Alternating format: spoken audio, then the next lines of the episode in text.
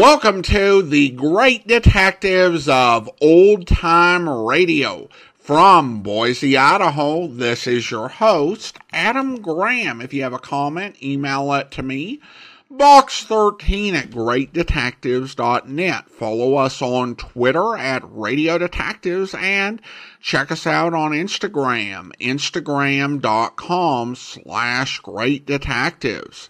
Today's program is brought to you in part by the financial support of our listeners. You can support the show using the Zelle app to box13 at greatdetectives.net.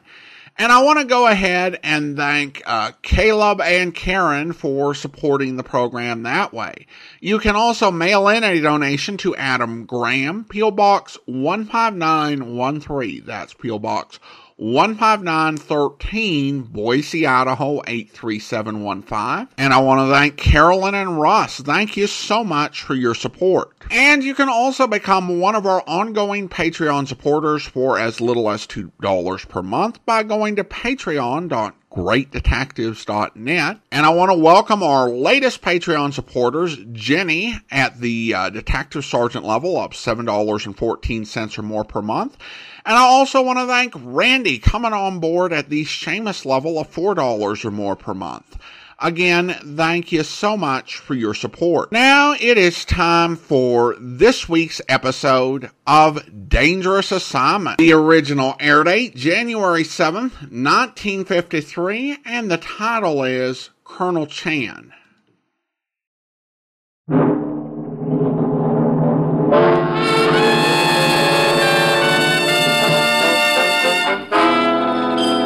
Dangerous Assignment Transcribed starring Brian Donlevy as Steve Mitchell.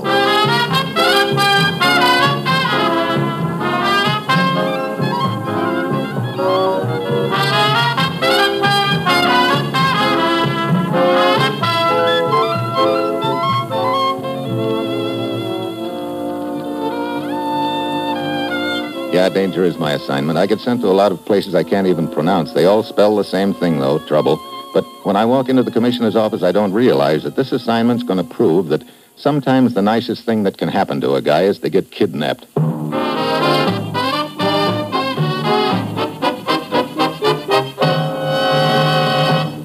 Good morning, Commissioner. You sent for me? Steve, does the name Ellis Chandler mean anything to you? Ellis Chandler, sure. Otherwise known as the notorious Colonel Chan, soldier of fortune. He's been in the Orient for years. Do anything for a fast buck. Right now, he's in the business of smuggling guns and ammunition into the islands of the South Pacific. That sounds like Chan, all right. He's operating an air freight line out of Port Moresby in New Guinea. We've kept our eye on him for some time.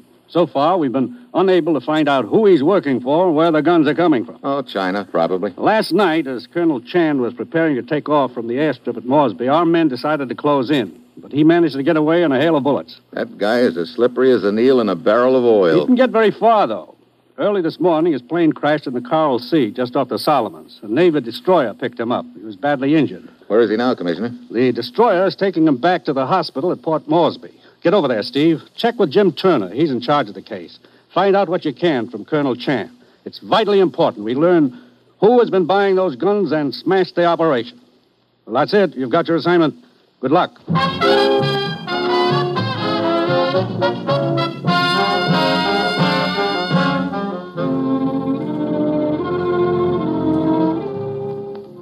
The National Broadcasting Company is presenting Dangerous Assignment, starring Brian Donlevy in the role of Steve Mitchell, colorful, two fisted government agent. At all those places of the world where danger and intrigue walk hand in hand, there you will find Steve Mitchell on another dangerous assignment. Each Wednesday evening on most NBC stations, you'll hear a great lineup of stellar radio programs. For comedy, laugh with You Bet Your Life and Groucho Marx.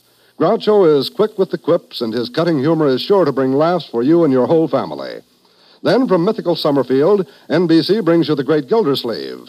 It's a laugh packed 30 minutes of fun with the water commissioner, Leroy, Bertie, Marjorie, and all the folks who drop into Peavey's drugstore. Yes, keep your entertainment date with The Great Gildersleeve.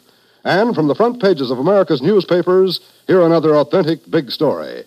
Wednesday's a fine evening for radio entertainment when you set your dial to the NBC radio network.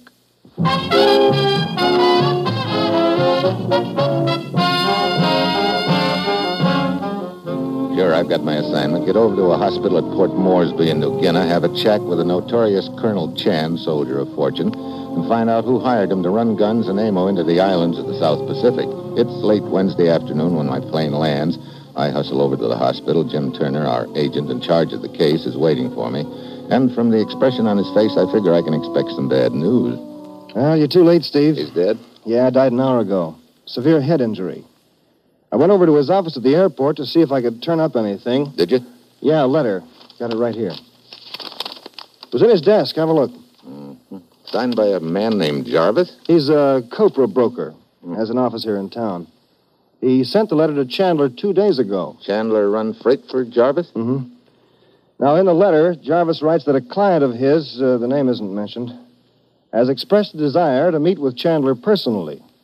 Jarvis has arranged for them to get together on the next trip. Meaning that maybe Chan was on his way to meet him when he crashed, that maybe this client of Jarvis is the Mr. Big we're after. Right. I think I ought to pay a call on friend Jarvis. Looks like he's the go between.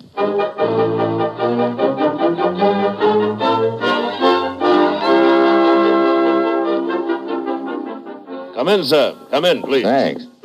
Uh, sorry to bother you, Mr. Uh, Jarvis. not at all, sir. Not at all. Your name is uh, Winchell? Mitchell. Steve Mitchell. Oh, oh, yeah. Well, my secretary said it was Winchell. Fool girl never gets anything right. Do sit down, please. I uh, thought you might be able to give me some information. No, indeed. Uh, pertaining to An old friend of mine, Colonel Chan. Colonel Chan? Well, I don't believe that I am familiar His with real name is Ellis Chandler. Ellis Chandler. The flyer? That's right. By George, you mean to say that Chandler is the well-known Colonel Chan? Well, sir, that is a bit of news. Your old friend, sir? Yeah, they told me at the airport that he'd taken a shipment out. I didn't know when he'd be back. Oh, I see. I understand he runs quite a bit of freight for you. Oh, true, true, true. Copra, you know. Well, I'd hoped that if the shipment was yours, you might be able to tell me where I'd find him. Oh. Oh, well, I am sorry, Mr. Mitchell. I'm afraid I can't tell you. He wasn't flying for you then, huh? Uh, no, a busy man, our friend Chandler. Mr. Mitchell flies freight for a good many firms here in the area. I suggest you may inquire of them. Perhaps they could tell you. Yeah, I guess I'll do that, Mr. Jarvis. Oh, oh, excuse me, please. Yes? Oh, yes, put him on, Miss Moon. it's a long distance call from a client, Mr. Mitchell. Sure, sure. I'll be on my way. I'm sorry I wasn't able to help you, sir. Well, thanks anyway.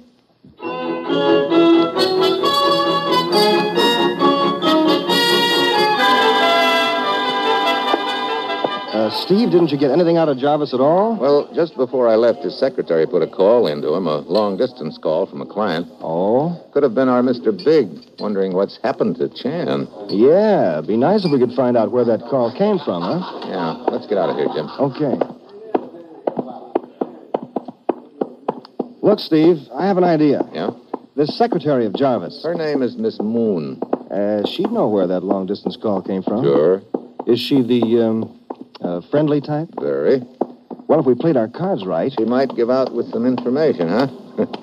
you go back to the hotel. I'll check with you in a while. But what about Miss Moon? That's my cab over there, see it? Yeah, hey, th- there's a dame in it. Miss Moon? It isn't a mountain goat, Buster. I'll see you later.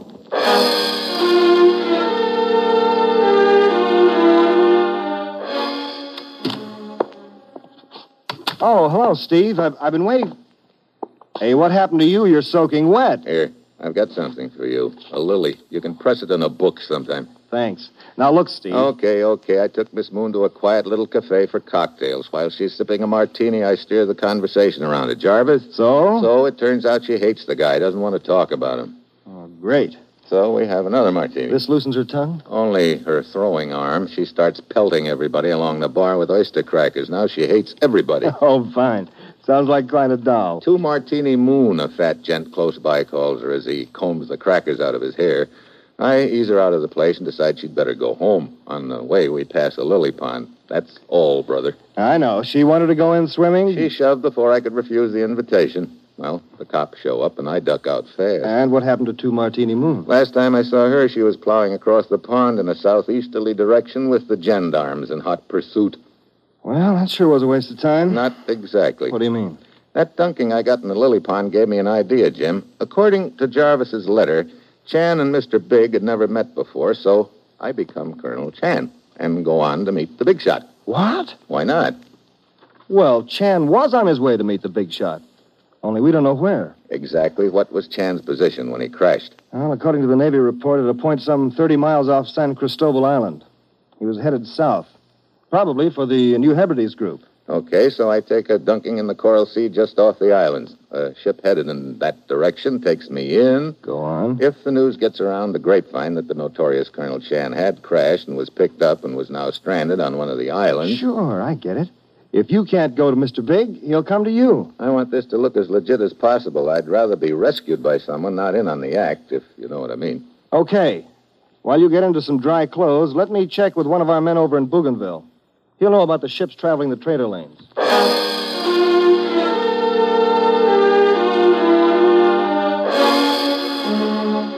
By sundown, we've completed our plans for Operation Sea Rescue. Two hours later, I'm aboard a Navy flying boat, and we're well out over the Coral Sea, headed for the New Hebrides Islands.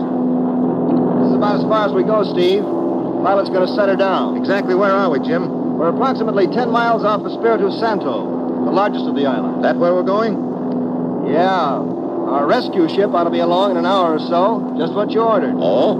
We found out there's a copra trader out of Bougainville. The uh, skipper's a shady character named Wing Sue, affectionately known as Pigfoot. Two toes? Oh, has a fondness for pickled pig's feet. He sounds real peachy. He's well known in the area, Steve. Has an in with the underworld, and he's always out for a buck. But watch your step, Colonel Chan. If the word's gotten out that the real Chan is dead back at Moresby, you'll wind up likewise. Don't worry, my will is made out. You'll get my bicycle clips.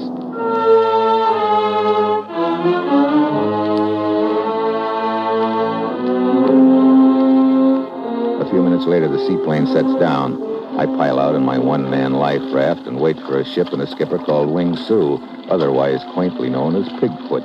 It's ten minutes of eleven when I look at my watch again, and then I see a ship approaching. I take the flare out of my pocket. It lights up the sky with a pretty red glow. The ship shifts course and heads for me. It looks like I'm in, but a couple of minutes later, it looks like I'm going to be done in. The trader is headed straight for me. I stand up, wave frantically, but she keeps coming right at me.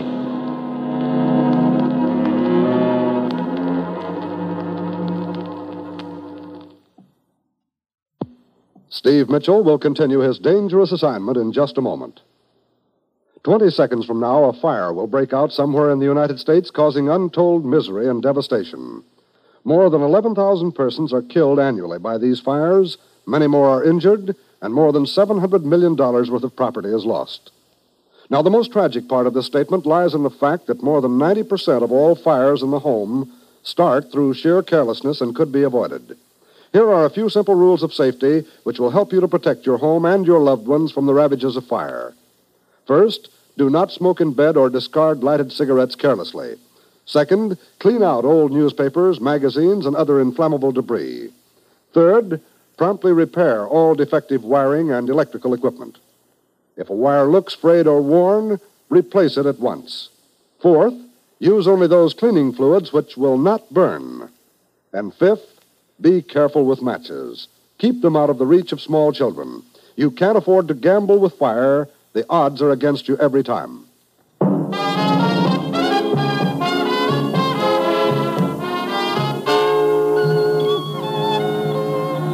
Now back to Dangerous Assignment and Brian Donlevy as Steve Mitchell.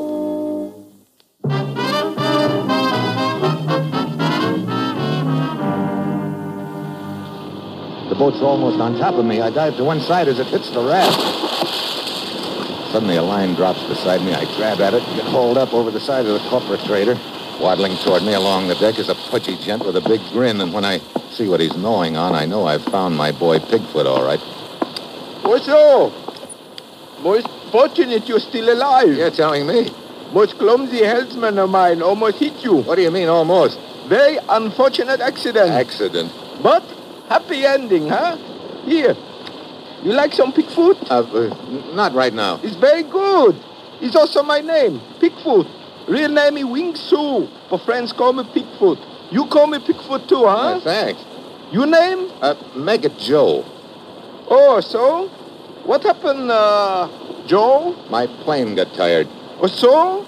Very happy for you, Pigfoot. Come along in his boat, huh? Yeah, thanks. Here. Money's a little soggy, but you can dry it off. Oh, so big bankroll. have an excellent place to dry off money. Maybe you. Thanks uh, a lot, but no thanks. I'll let the rest of it dry off in my own pocket. Where are we heading? Espiritu Santo. Suits me. There is Navy patrol boat in area. Maybe you would like to be transferred to it, huh? Look, uh, we should run into the patrol boat on the way in. I'd just as soon you kept me out of sight. Or so? And here's for doing it. Oh, so. Uh, what you say your name is? I told you, call me Joe.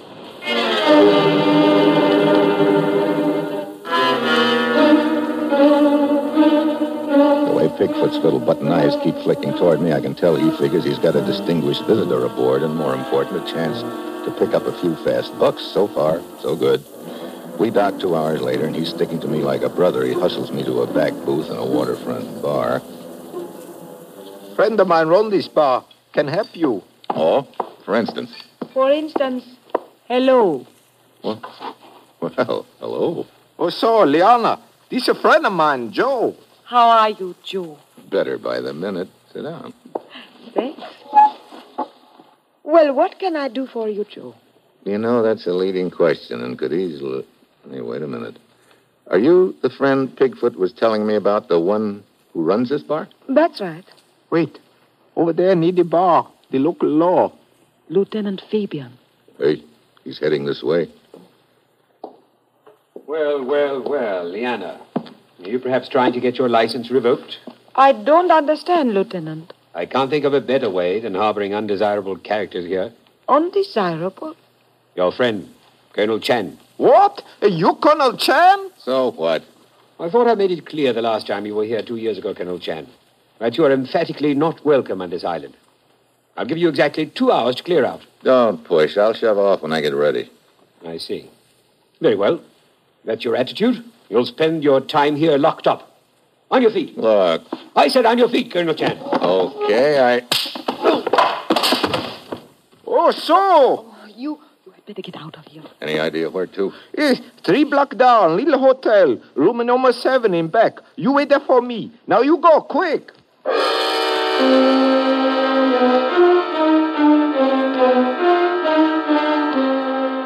Later, I'm in a broken down hotel room. Apparently, the plan is still working okay, and I just hope I didn't slug Lieutenant Fabian too hard. Quite an act he put on. Huh? Two hours later, Pigfoot shows up.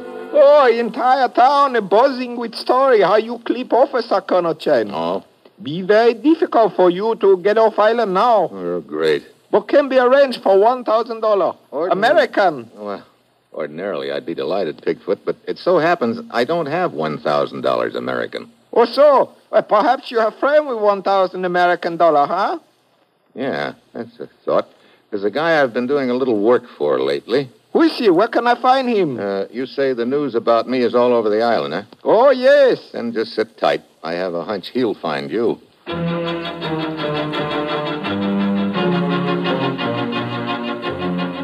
Yeah, I figure that the word will spread through the grapevine that Pigfoot knows where Colonel Chan is hiding. It'll eventually reach the ears of Mr. Big, whoever he is, and that's what I'm counting on. Towards evening, I doze off, but not for long. Who is it? It's a your good friend, a Pigfoot. Hello. You were right about what would happen, Colonel Chen. What do you mean? Well, after leaving you earlier today, I was contacted by your friend with much money, the man you work for. Oh? Yes, lives on a nearby island and wished to talk to me. So I go over and brought him back. Where is he? House is not far. I take you. Come.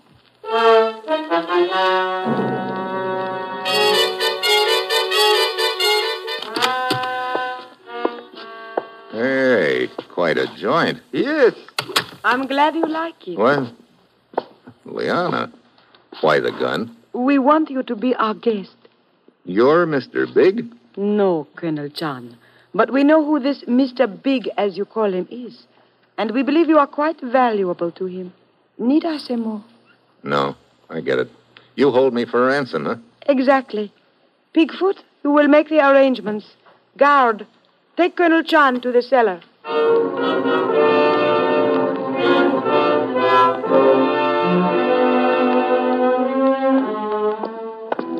Pigfoot leaves, and the guard, a big, rugged looking gent, takes me down to the cellar. Somehow, I've got to get free and follow Pigfoot because he's obviously going to be heading for the boy who's behind the whole deal. We stop in front of a heavy door.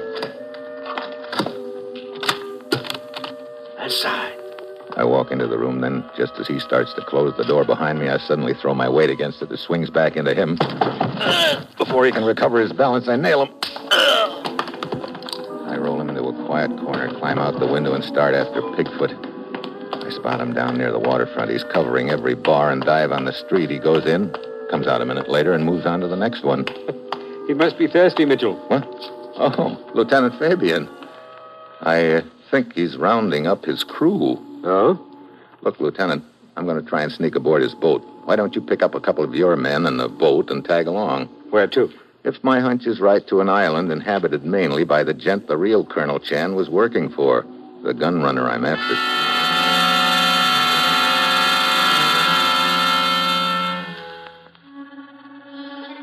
It's dark by now. I slip aboard Pigfoot's boat without being seen and find a hiding place. Pretty soon, Pigfoot and the rest of his crew come aboard, and we shove off. Two hours later, we dock at a small island. I slip over the side, swim under the little pier, and wade ashore. I spot Pigfoot taking off up a trail that leads to what looks like a small plantation. And I spot something else in the underbrush. It looks like abandoned fortifications, probably from the last war. I get a sudden hunch and ease over to them. I find an opening and let myself down into one of the bunkers. And then I see my hunch is right. Stacks of guns and ammunition all over. Yeah, this is the gun runner's headquarters. I climb up out of the bunker, and suddenly a guard with a Tommy gun looms up in front of me. The surprise is mutual. Before he can pull the trigger, I knock the gun out of his hand. Oh. The guard goes down and stays there. I dive for the Tommy gun, but a foot jams down on my wrist, and I look up into a gun barrel. Sorry, Huh? Mitchell. Jarvis, the copra broker. That is right.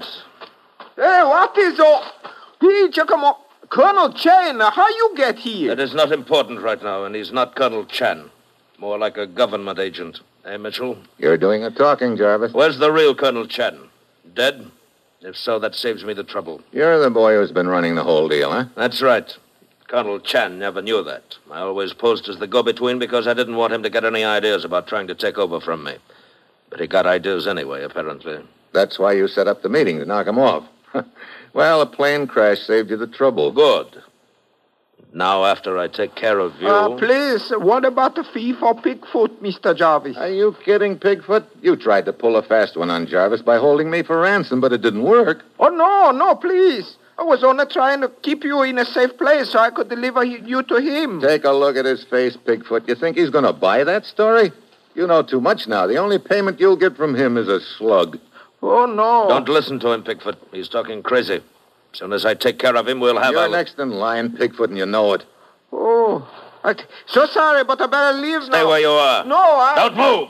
Jarvis takes his eyes off me just a moment to swing his gun toward Pigfoot. That's what I'm waiting for. I grab his arm. Ah, I'll take that. Come on ah, now, chico, come on. Hey, Pigfoot! You left your sandals.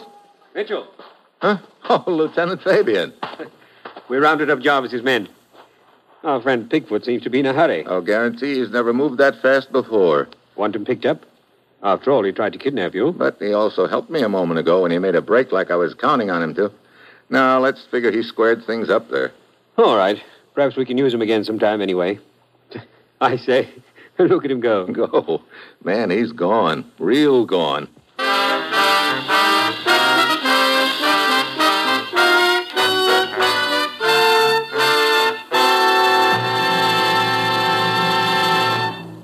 Our star, Brian Donlevy, will return in just a moment. Here's a tip to help you breeze right through your housework every day of the week. Join the millions of American homemakers who every day set their radios to NBC and enjoy the host of popular programs broadcast on most of these same stations. There's laughter with the Bob Hope Show, Bob and Ray, and Dave Garroway. Meredith Willson brings informal chatter and music to suit every taste on his show Every Day, while Tommy Bartlett presents Welcome Travelers from Chicago. Strike It Rich, the show with a heart, presents enjoyable listening with Warren Hull. It's NBC's prescription to chase away your housework blues.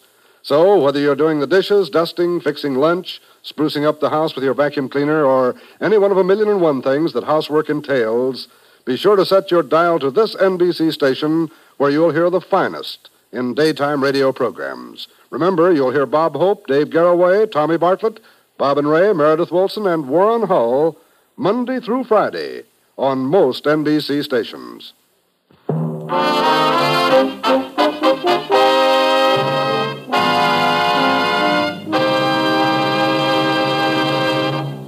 Next week, London. I've got to catch a killer who's got a seven year head start. And that will be Steve Mitchell's dangerous assignment next week.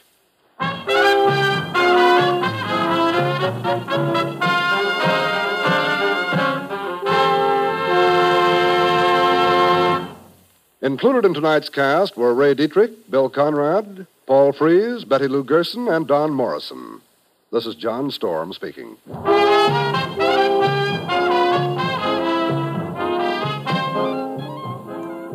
Dangerous Assignment, starring Brian Donlevy in the role of Steve Mitchell with Herb Butterfield as the commissioner, is written by Bob Ryf and Adrian Jondeau and is directed by Bill Karn. Be with us again next week at this same time when Brian Donlevy, starring in the role of Steve Mitchell, will embark on another transcribed Dangerous Assignment.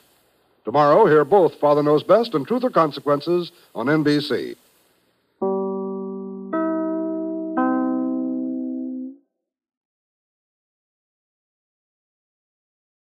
Welcome back. It was kind of weird to have Chan as a nickname for Chandler, particularly in that region of the world. But I guess it had to be that way for the plot to work with Steve going undercover. I wonder if it was always intended to be short for Chandler. Speaking of things that I wonder whether it was always that way, the whole story about Steve's bad date and falling into the pond makes me wonder whether that was initially something that they wanted to have happen on air and they just kind of had to cut it down for time. I also don't understand how falling in gave Steve the idea, but I guess inspiration can be weird like that.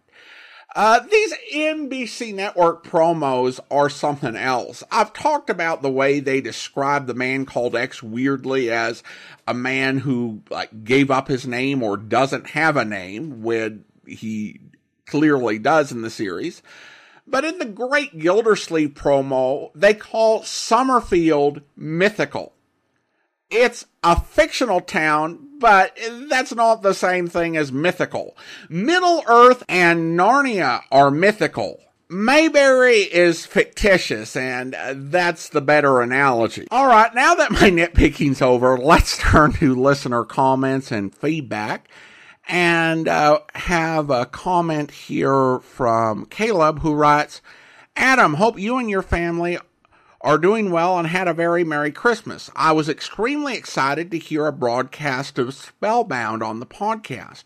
It's one of my favorite films, and I thought the radio broadcast was excellent. It definitely benefits from being an hour rather than a 30 minute show. Thank you for playing it. Keep up the great work and excited for all to come next year. Uh, thanks so much, Caleb. And Hilva uh, writes, I love Joseph Cotten.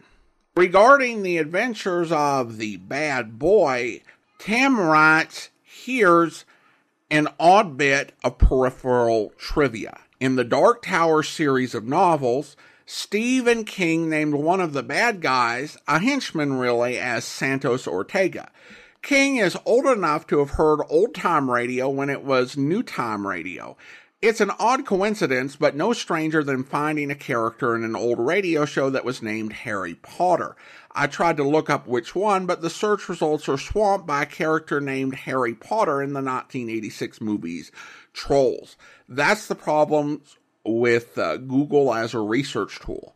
Recent pop culture references will drown out the actual information you seek. I would agree with you on that, Tim. I use Google quite a bit, but there's so much out there that you really need to massage your search query to find what you want. And there's definitely an assumption that the newer stuff is going to be what people are looking for for the most part. Now, of course, when it comes to Santos Ortega, it should be said that not only was Mr. Ortega active in radio going back to the 1930s. He actually was active in radio revival programs in the 1970s, most notably the CBS uh, Radio Mystery Theater. That said, I have no doubt that Stephen King has listened to old time radio and is quite aware of it. And you'll find with a lot of creative types that they are aware of old time radio or classic films and they kind of listen to those things, not necessarily intentionally to inspire them, but you can find ways that it works out in their actual work. I was actually quite pleased with the feedback we got on this year's uh, encore presentations. Uh, when I first started doing encores back in 2019, I was not sure that people were going to accept it because at that point I'd been putting out a new string of episodes every week for 10 years. I realized that was a bad idea to never ever take a break. And I've been pleased that people not only understand, but also appreciate some of the things that we choose out to go ahead and bring you from our archives, and that there's a lot of what we've done in the past that listeners haven't heard before. So again, I really appreciate your feedback on this. Speaking of which, we have another comment, this one from Raymond, the adventure of the bad boy is nice to have available. The radio work of the prolific Ellery Queen, actually uh, two cousins, not generally extant. Its motif of a possibly murderous child was carried to horrific extremes in The Tragedy of Y, 1932, the second of four Drury Lane detective novels written by Queen using the Barnaby Ross byline. The prevailing old house macabre atmosphere of this uh, apparently inspired by S.S. Van Dyne's The Green Murder Case, a tour de force that John Dickson Carr, a specialist in murder mysteries with supernatural uh, overtones, considered, rightly so, in my opinion, one of the 10 best mystery novels ever written. This vintage radio program commences rather sluggishly to establish the principles and its denouement with the typically overdramatic and unrealistic uh, ratiocinations, even featuring the well worn by this time secret panel and passage, is as unbelievable as it is convoluted. But such could be and remains thus entertaining by lovers of such vintage fare, me included, demonstrating the impressive inventiveness that was so often seen in the Ellery Queen's writings. Further regarding the adventure of the ba- uh, of the bad boy, the plot device involving rabbits being immune to arsenic poisoning is indeed adroit. However, I found nothing to verify it. While certain animals, such as the hedgehog, mongoose, honey badger, and opossum, are credited with immunity from snake venom, and the anthropoid known as the millipede seems to be immune to cyanide, I find no mention of rabbits in such a context. Well, thank you so much. Appreciate your uh, illuminating comments, Raymond. And uh, then we have some comments from our listener survey. Holly writes, wonderful podcast. It's entertaining and also of cultural and historical value. Commentator is insightful. Interesting information is enjoyable to listen to. And Mike writes, just discovered your podcast, subscribe to a number of them, and absolutely love them all. Better entertainment than 99% of modern stuff. And Jim uh, in Pittsburgh writes, Great Detectives of Old Time Radio is fantastic. Adam's insights are very much uh, welcome and the variety and content. And then uh, uh we have this from uh, Milaka in uh, Bothell. And Milaka uh, writes, I enjoy the variety of old time radio mysteries presented on the show, as well as Adam's insights into the culture of the time, the actors and writers. It's a fantastic show, and I listen every day. Thank you so much. Well, thank you uh, for taking the time to fill out our listener survey. Now it's time to thank our Patreon supporter of the day. And I want to go ahead and thank Kevin. Kevin has been one of our Patreon supporters since March of 2019, currently supporting the podcast at the detective sergeant level of $7.14 or more per month. Thank you so much for your support, Kevin. And that will actually do it for today. If you're enjoying the podcast, please follow us using your favorite podcast software and be sure to rate and review the podcast wherever you download it from. We'll be back next Wednesday with another episode of Dangerous Assignment, but join us back here tomorrow for Mr. Chameleon, where My husband has an office upstairs. On the seventh floor? Yes. Room 707? 707. Oh, no. No, that's an empty office. An empty office. That's odd. Mrs. Denby, do you know this murdered woman? Here, I'll raise her veil. Looks like an odd sort of person. Dark clothes and heavily veiled. well, It's. It's Madame Lubin. who is Madame Lubin? She's a very fine seamstress. She used to work for Colette. Colette has a, a fashionable dress shop on the seventh floor of this building, near my husband's office. You say used to work. Do you mean that she left Colette's employer? Yes, yes, some time ago. But she was such a good seamstress, I, I had her come to my house occasionally. She was there only yesterday. Oh, this is awful. Awful. Mrs. Denby, have you any idea who might have killed this Madame Lubin? Oh, how on earth would I know who killed her, Mr. Chameleon? What sort of a question is that? Very good one. I hope you'll be with us then. In the meantime, do send your comments to box13 at greatdetectives.net. Follow us on Twitter at Radio Detectives and check us out on Instagram, instagram.com slash great detectives. From Boise, Idaho, this is your host, Adam Graham, signing off.